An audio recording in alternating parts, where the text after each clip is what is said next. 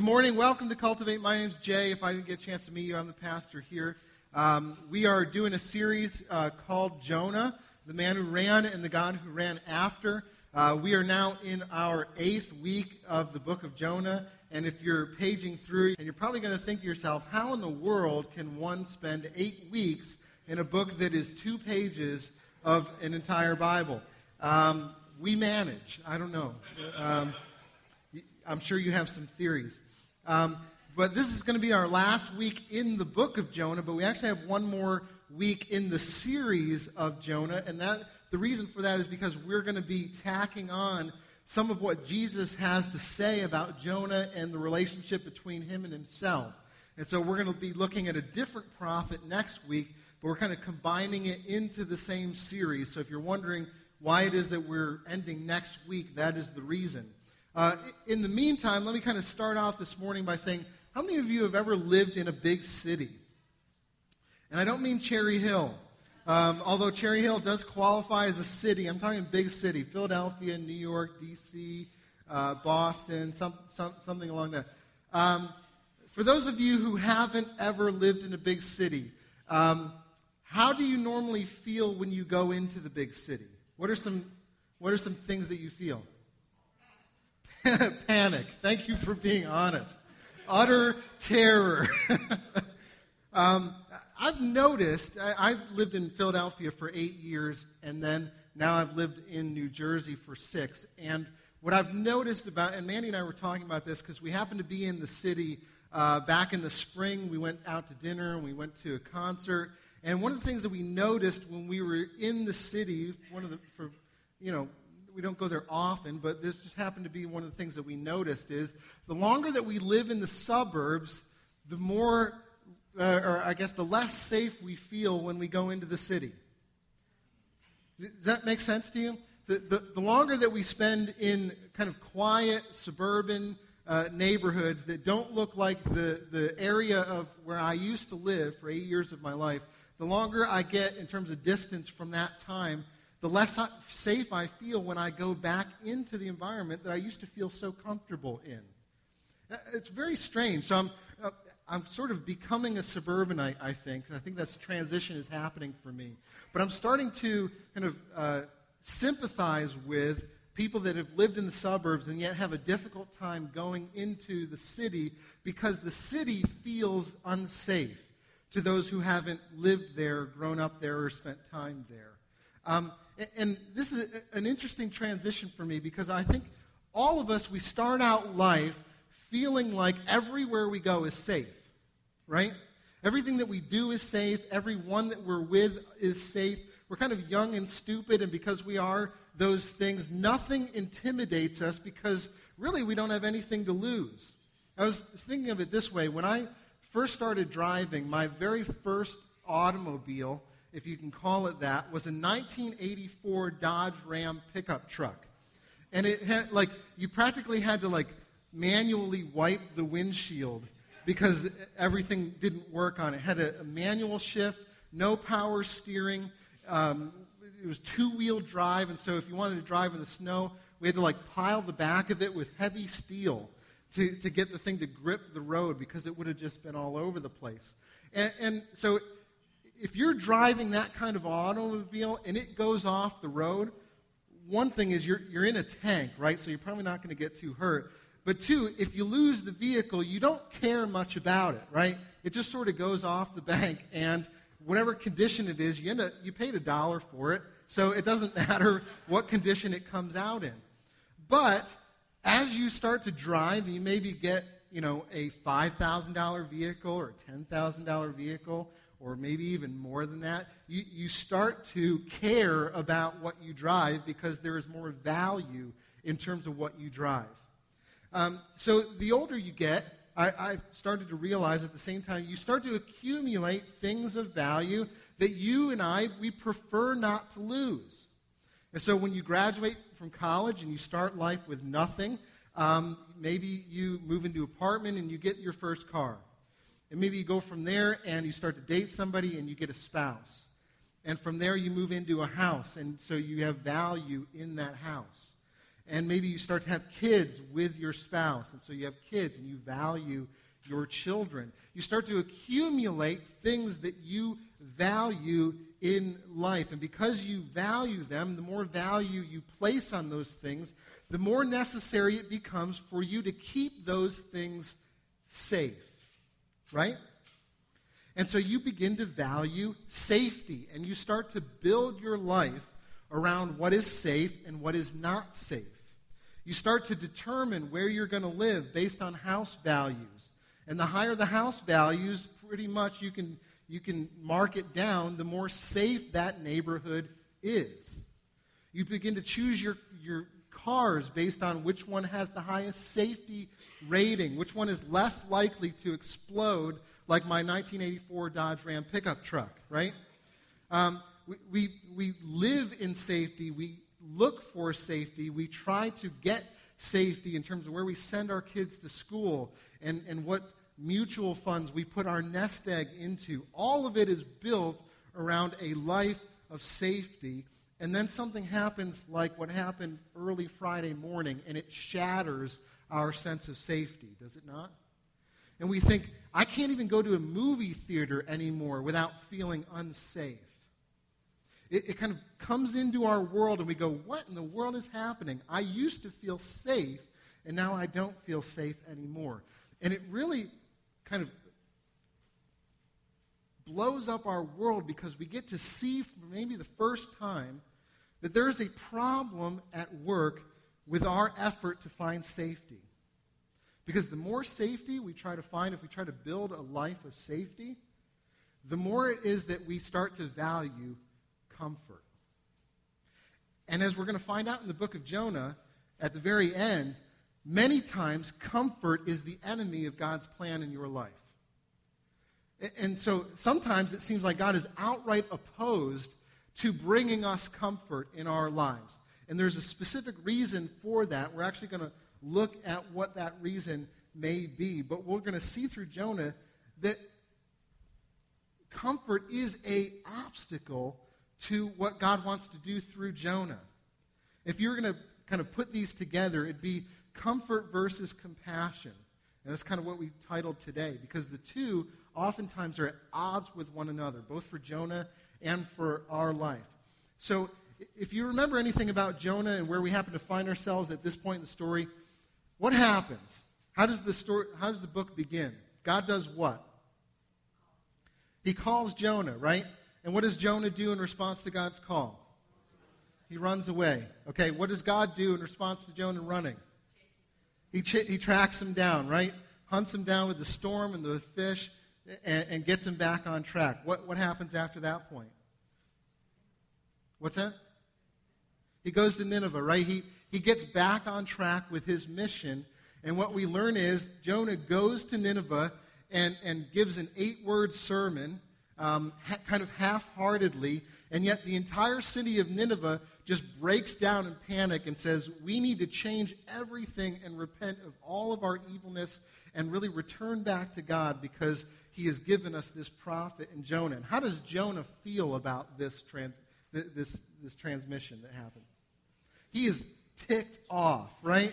And that was kind of the shocking twist in the book of Jonah. You think Jonah is going to be happy about what God has done through him, and you learn that Jonah is throwing the biggest pity party for himself that you've ever seen. He, he is whining that God actually used him for a purpose that he did not, he did not want to see happen. And, and, and what we said was Jonah is suffering from a condition called self righteousness. He doesn't believe that the people of Nineveh deserved the mercy that God gave him, but he sure does believe that he deserved it himself. So that's kind of the major twist in the book of Jonah. He wasn't afraid of going to Nineveh. He wasn't afraid of dying. He was afraid of God succeeding through him and changing the people of Nineveh because he wanted to see them dead. And so we kind of catch up with the story. What in the world is Jonah going to do now, uh, now that God has done this uh, great evilness in his life? So we're going to catch up in verse 5 and, and see what Jonah does next. Jonah had gone out and sat down at a place east of the city. There he made himself a shelter, sat in its shade, and waited to see what would happen to the city. So God does this amazing thing in the city of Nineveh. People are repenting left and right. It's this big, great big come to Jesus party. And, and Jonah, instead of staying in the city to maybe, I don't know, help those people who are coming to faith, maybe pray with them and teach them the scriptures and show them how to live life now that they're starting to come to know God. Instead of staying in that environment, he retreats from the city and sets up a little booth for himself just outside the city walls in the suburbs so that he can look back into the city just close enough and see maybe, maybe over the next 40 days, God might change his mind or Nineveh may get tired of this whole repentance thing and go back to their evil ways. And maybe my heart's desire will come to fruition and I'll get to see God zap Nineveh. This is what he's doing. He's sitting outside of the city going, maybe things will change. I'm going to stick around just long enough to see if God d- doesn't go and kill them anyway. I mean, who does something like this, right? Um, who would posture themselves in such a way as Jonah? you know what's coming next, right? Maybe I played my hand too soon. This is, is, if we're being honest, this is the unfortunate track record of the church in America over the last at least 100 years. Let, let's, let's lob our Jesus grenades into the city and tell them how much they need Jesus. Let's tell them how evil they are, tell them how much they need to change. And then rather than living among them and, and loving them in the way that Jesus so loved us, let us retreat to the suburbs of our own comfort. Let us make little shelters for ourselves with steeples on top of them and live just close enough to society that we can see what God does from a distance without getting our hands dirty. Does this sound familiar? This is the church in America. This is the church that I grew up in. This is the, the environment that we happen to see ourselves. And let me be straight with you this is the way the world sees us. It is. Talk to enough people, and they will show you exactly what Jonah is doing, only they will change the name to whatever church happens to be on the corner. This is the major issue of the church in the world. And we have been building up to this because it is important for us to see that it is our problem and something that we need to take radically seriously if we are going to have any kind of effect and, and be any kind of people that take God's heart seriously for his intention for the world. We, we need to see what God has to say. And God does have something to say. He actually provides an object lesson to Jonah that is going to be uh, kind of an object lesson for us as well. Let's see what God does. Then the Lord God provided a leafy plant and made it grow up over Jonah to give shade for his head to ease his discomfort. And Jonah was very happy about the plant, oddly enough. But at dawn the next day, God provided a worm which chewed the plant so that it withered. When the sun rose, God provided a scorching east wind. You notice how God is the one providing all these things? He provided a, a, scorching east wind, and the sun blazed on Jonah's head so that he grew faint. He wanted to die and said, It would be better for me to die than to live. But God said to Jonah, Is it right for you to be angry about the plant? And I love this part. It is, actually.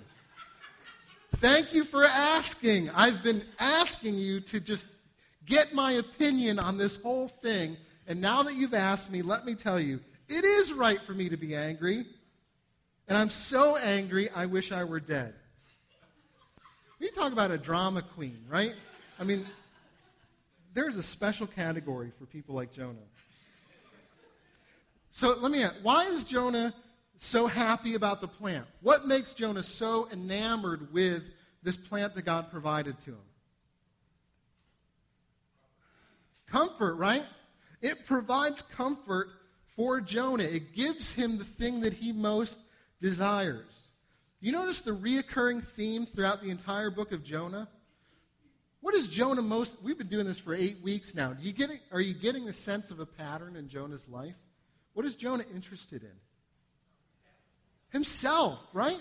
And whatever brings him comfort, that is the thing which he will pursue to the greatest end. He will go through, he, he will stop at nothing to get the thing which provides him the most comfort. It doesn't matter if it's in Tarshish, it doesn't matter if it's a leafy plant. Jonah is all about whatever gives him comfort. What is God all about? It seems like whatever gives Jonah discomfort, right? I mean, if Jonah is about one thing, God, God, is about the opposite to that.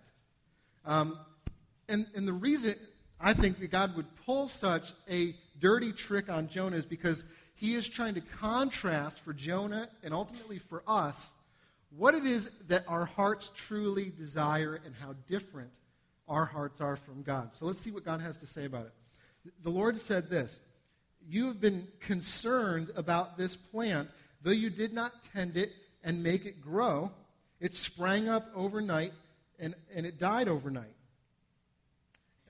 And should I not have concern for the great city of Nineveh, in which there are more than 120,000 people who, do, who cannot tell their right hand from their left, and also many animals? The irony of the entire book of Jonah is that Jonah is concerned solely for what will give him comfort, and God is solely concerned with providing Jonah with enough discomfort that it frees him up to be compassionate towards those who God loves. This is the difference between Jonah's heart and God's heart. And so, come back to our original kind of problem with the church. Why is it that the church has such a difficult time pouring out the compassion of God on the world? Why is it that we find it so hard to serve our neighbors well with our time and our resources. Because we, like Jonah, care more about our own comfort than the people that God has sent us to. We care more about our own comfort than we do about the people that God has sent us to as his church. And here's how you know it's true, both for Jonah and for us. Jonah treats God how?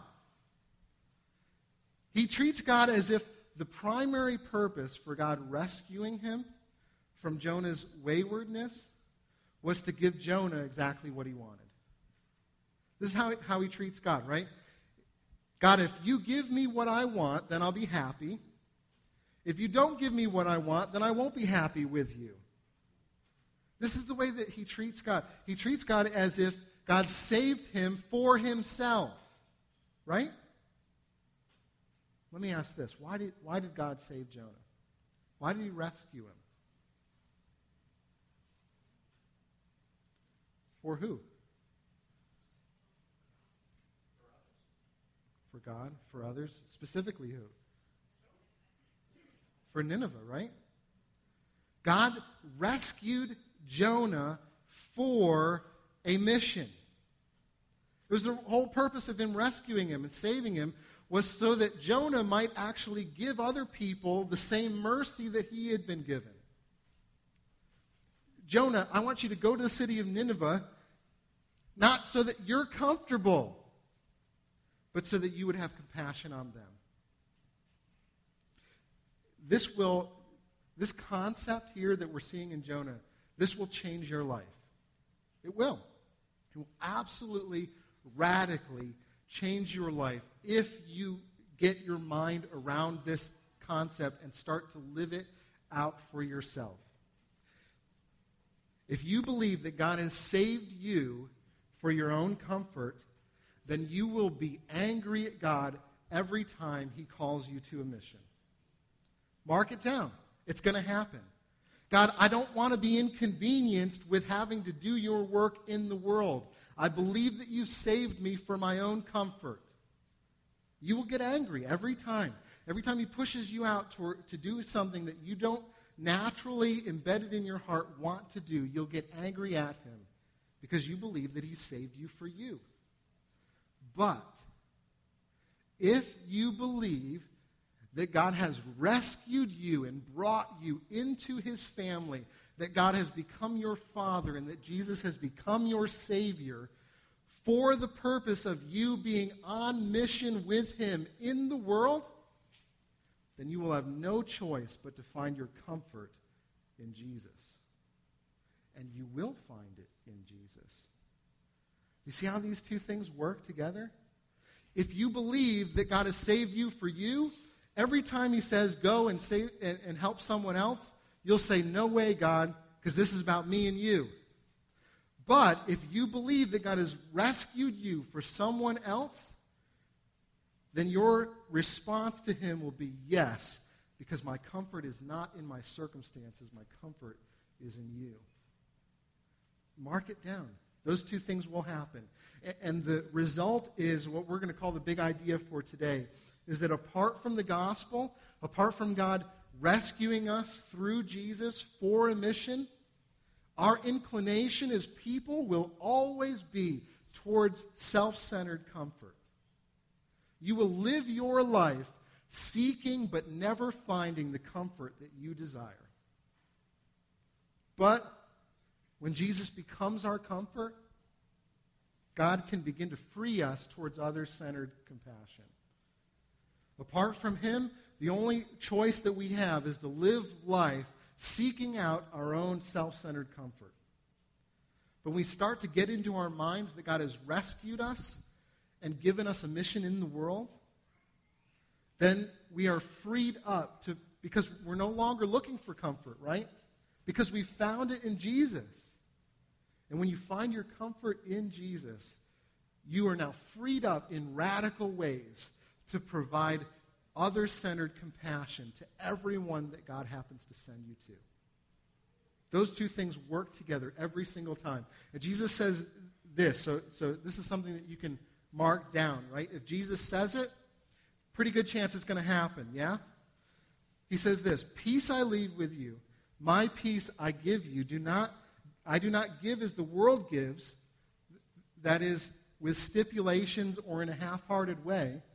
Do not let your hearts be troubled and do not be afraid. The reason that we oftentimes have not found true, real, satisfying comfort is because we've chosen to look for it in places that can never provide it for us. We've chosen to look for it in places that can't provide it for us. So, back to the story, right?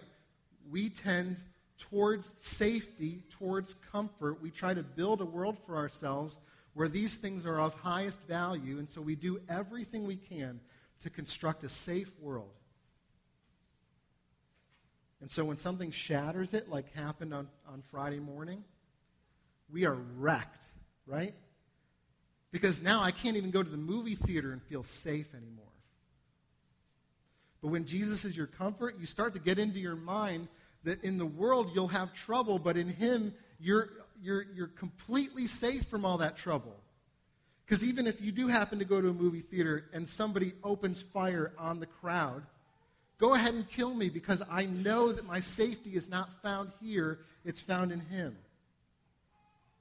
I'm telling you, if you get this into your mind and into your heart, it will radically change the way that you live forever. The more you look for comfort in things other than Jesus, though, the less available you will be to provide compassion to people that God has sent you to.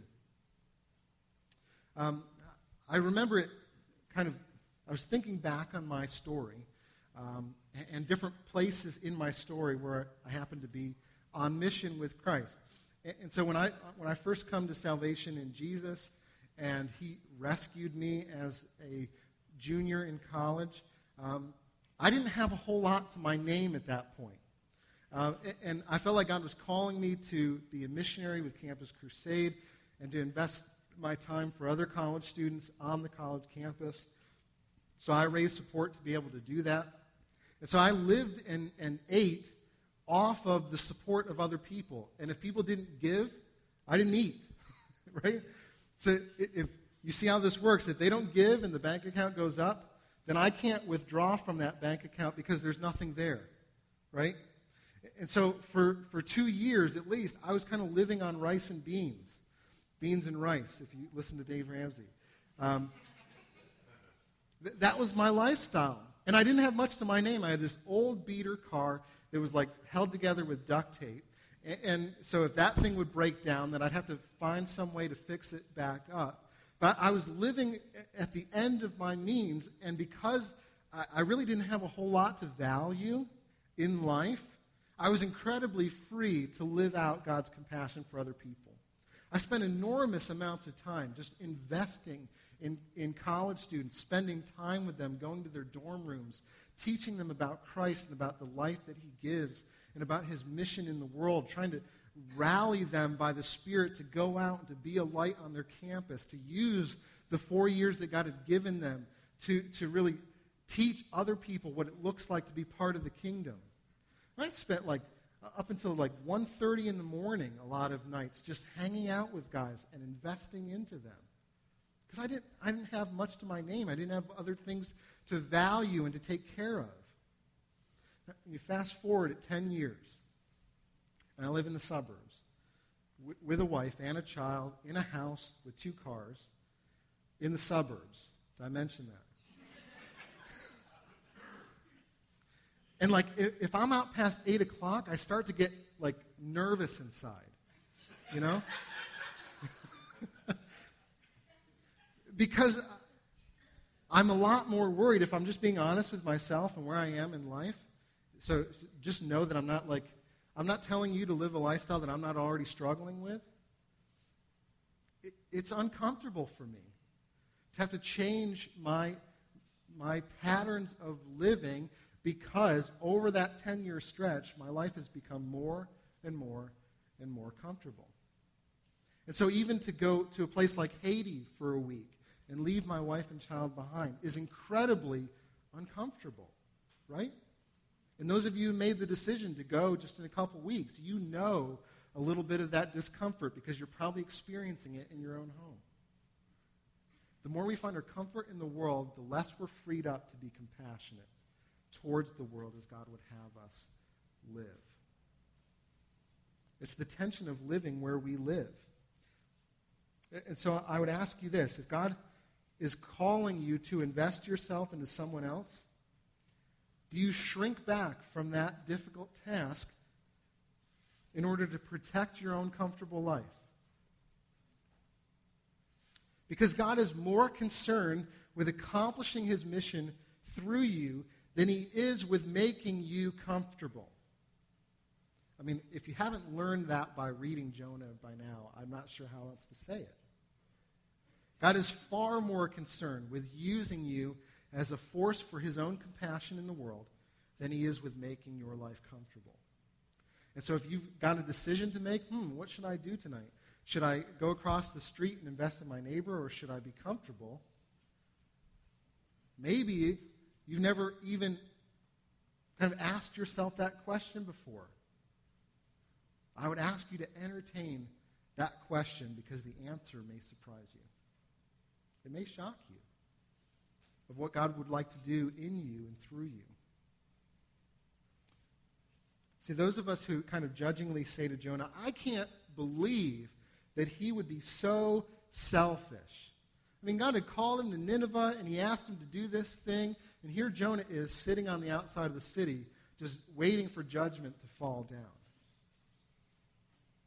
I think we all need to see that every day we make the same choice when we isolate ourselves from an unbelieving world because it's more comfortable that way. It's far easier to turn on the TV and just get lost in a, te- in a television show than it is to invest in my hurting friend or neighbor. Right? Far easier to isolate ourselves from the world. And the opportunities are prevalent. You know how I know? Because we live in suburbia. I'm going back to this over and over again. You notice? We live in suburbia. Do you know what suburbia is? It is wanting all the amenities of the big city without having to deal with people. Do you realize that? I want everything that the city has to offer. I want to be close enough to the city that I can go out to dinner anytime I like. I want all the shows and the entertainment that I want. But I don't want to have to live so close to people that I don't have a choice whether or not I see them or not. And so I, I prefer to live in suburbia where I can hit the button on my garage door and I can drive in and then close it behind me, and I don't, have, I don't even have to wave to my neighbor, right? Because likely my, my windows are so tinted that he can't see me through them. I'm building a caricature of ourselves, but do you see yourself in it? I sure see myself in it. Sure do. I would challenge you this way to, to look at your own schedule. Look at how you spend your time. Look at the people that you hang around and see if this principle isn't true in your own life. I think we're far more like Jonah than we would give ourselves credit for. But Jonah is not like God, is he? That's the good news of this whole thing, this whole deal, is that Jonah doesn't look anything like God, and the contrast could not be more drastic. What do we learn about God? Who does God care for and love in the story of Jonah? Who does he love? The sinners, both Jonah and Nineveh, right? And he's determined to be compassionate towards the city. He loves the city. Translation, he loves people. He loves people. He loves them to such a degree that he's willing to die on their behalf. Right? That's the whole reason he sent his son into the world, is to take on the separation that would have kept us from God so that we could be in God's family and live in God's mission. He loves people. And this has been going on for a long period of time. In fact, if you know anything about the story of Israel, God's original kind of people in a nation, he said, My purpose for you is that I'm going to show you mercy. I'm going to make you a people unto myself. And your sole task, your sole responsibility in the world is going to be to live in such a way that other people are going to look at this nation and they're going to think, wow, that's what God's like. He's so compassionate and he's so loving, he's so gracious.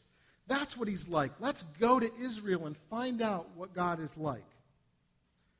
And Israel had done such a poor job at being God's people that God decided, I'm going to exile you from the land. I'm going to evict you from this place called Israel. I'm going to put you into captivity so that you'll have no choice but to live out my mission, not on your own, but amongst another people. And so he gives them a task to do, and that task is actually in Jeremiah 29. Some of us are, are kind of familiar with Jeremiah 29 11. For I know the plans I have for you, declares the Lord, right? Plans to grow you and prosper you, not to harm you. Um, this is, these are the verses that come before that.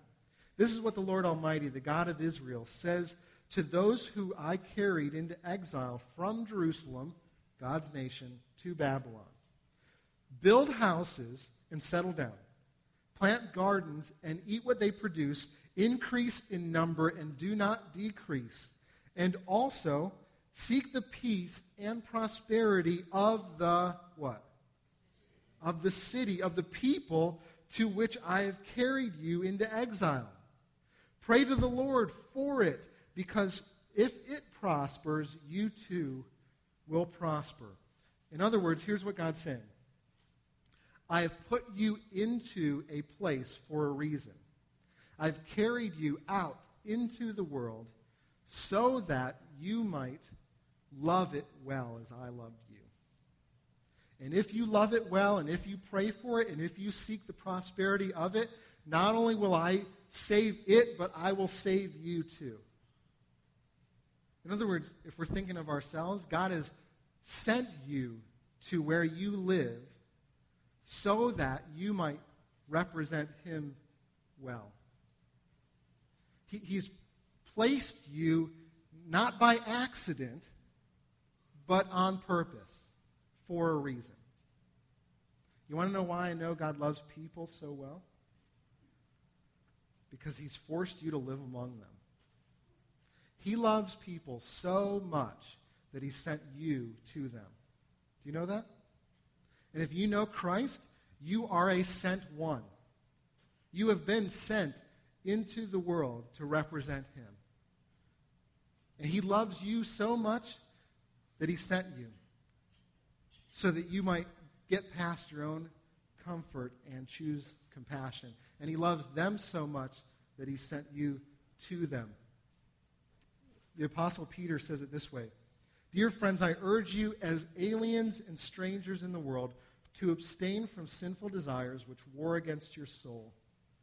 Live such good lives among the pagans, those people who don't yet know, who aren't yet reconciled, that though they may accuse you of doing wrong, they see your good deeds and glorify God on the day that He visits us. Most of us get this backwards, right? Or at least the church has. Instead of living according to God but in the world, we, we live according to the world but in the church. God is calling us to a different life because this is never the life that God intended for you, his people, to live. He's got a much greater calling for you. A much greater calling. We joke about it this way like, if you've come to church this morning, then that's great and all, but if you become part of the church, you never get to go to church again. Because you don't go to church anymore. You are the church. So if, if God is calling you to be part of the church, then welcome. And this is the last time you get to go to church. I still want you to come, by the way. We still gather as the church, right? Do you see what I'm saying, though? You are the church. So be it in the world. That's, that's the reason that God has made you part of the church. I love the way that the book ends. This is it's one of the weirdest endings of a book I've ever seen in my life because it just drops off, right? It just sort of ends. It's like this cliffhanger ending, and we're, we're forced to ask a question. It's the same question that God gives to Jonah Should I not have concern for the great city of Nineveh, in which there are more than 120,000 people who cannot tell their right hand from their left? In other words, they don't have a clue. Who's going to show them, Jonah? And also many animals. The answer, of course, is yes, right? God should have compassion. He should love the world. And the question underneath the question is shouldn't you too? Shouldn't I too? Shouldn't we also love the world the way that God loves the world? I can't help but think about the number. Um, because there are 120,000 people in Nineveh, and it is the greatest city in the world at that time. Do you know how many people live in a five mile radius around this building? 205,000 people. Five miles. Right? Think of the impact that we could have as a church if we took this seriously and started not to live for our own comfort, but for the glory of God. Think of the number of people that could be impacted, the lives that could be changed, the generations that could be transformed because God chose to work through you because you took your calling seriously as a sent one from Him. See, not only could it radically change your life, but it could radically change all those who you impact. And I think that God, the reason that God has placed us here in South Jersey, we've talked about this in terms of our own vision as a church, is because we're strategically placed between both Philadelphia, New York, Washington, D.C. I, I, was talking to a couple guys about this in Philly. We, we got together to uh, kind of encourage each other and, and really see what God has for our collective churches in this area. And they said that, one, one of the guys said that a group of pastors on the other side of the country who, who are really serious about mission are starting to create hubs of pastors to encourage one another so that we would all be more serious about the mission together. And he goes, You know, of all the cities that they could have chosen on the East Coast, they chose one city in one place. Do you know where that one is? Philadelphia. And we live in the shadow of that great city. Think God has placed us here for a reason? I think so. We live in one of the most strategic areas of the entire world. We live in a, in a place, in an area, at a time where we not only reach those who, who are part of this culture, we reach the culture makers of this area. It's a, a tremendous calling, and, and it starts with getting serious about releasing our own comfort so that we might be the compassionate ones of God. So I know what you're thinking. I do. I'm, I'm going to predict it, and you're going to be shocked, okay? You're thinking to yourself, this is too hard. I mean, you're calling me, like us, to, to do something radical here, right? I mean, th- this isn't just like everyday Sunday stuff. I can go home and, like, you know, go to Chick fil A and everything's cool with the world. Th- th- this will, like, maybe Chick fil A, because that's like. Oh, that's, that's right. It's closed on Sunday. You can't go to Chick fil A. It's going to say, you know, God's mission to fast food is Chick fil A, but uh, not today. Um, if that's your thought, if that's where you are at, let me encourage you with this. You know who wrote the book of Jonah? Let me put it this way Who would have access to the kind of knowledge that we see in the book of Jonah? There's only two people that I know of, right? Um, God and Jonah, right? Uh, only Jonah would know the thoughts of Jonah written out on paper. And there's a whole lot that's uh, included in the book of Jonah that only Jonah would have access to. And so we come to the end of the book and we don't see a change in Jonah, do we? He's the same guy. He hasn't changed at all. You ever read autobiographies, though? What do most autobiographies do? They make the person who wrote the autobiography look good, right? The reason you read an autobiography is to learn how great a person that person was and to glean from them what they've learned along the way. We don't see any of that in Jonah. So here's what I'm thinking. If the only person that had access to this information was Jonah, then Jonah wrote the book. And the way, nobody writes an autobiography so that they look like a jerk in the end, right? and that's Jonah, though. It only can mean that Jonah's heart changed along the way, right? It's the only option that we're left with.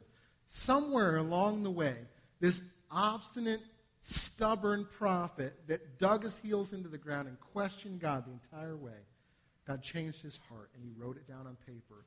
Not in such a way that brought glory to Jonah, but in such a way that brought glory to God and showed how great he truly is. So if God can change Jonah, you know Jonah pretty well by now. If he can change him, how much more can he change somebody who has been ransomed by the perfect Son of God and given the Holy Spirit. All the more, right? That's my encouragement to you. God can and will change your heart if you get serious about what we're learning through the book of Jonah. God did not save you for comfort, He saved you for compassion. Are you willing to entertain that shift in your own life? It's a question I have for you. It's a question I have for me because it, it requires a change in my life too. So let's come to God and ask for that change, shall we?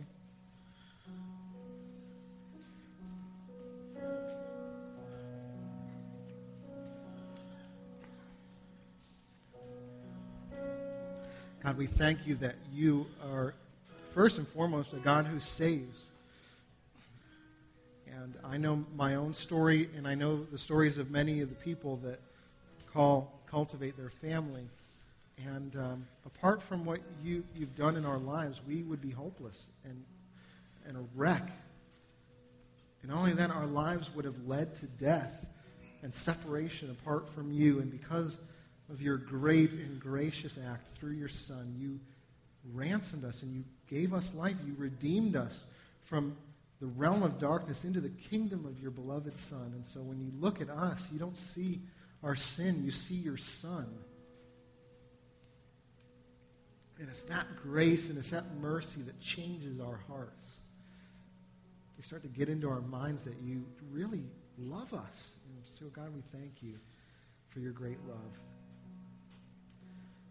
And those of us that have been shown such mercy, God, I pray that if we have constructed our life in a way that puts comfort ahead of Jesus, that we would repent of placing our worship in the wrong place. So, God, we ask that Jesus would be our Lord and our Savior. And as our Lord and our Savior, we would say to him, You're more important than my comfort. You're more important my safety. And so I will, I will follow you everywhere that you lead me. Whether it's my neighbors, whether it's my home, to invest in my children or into my spouse, whether it's at my workplace,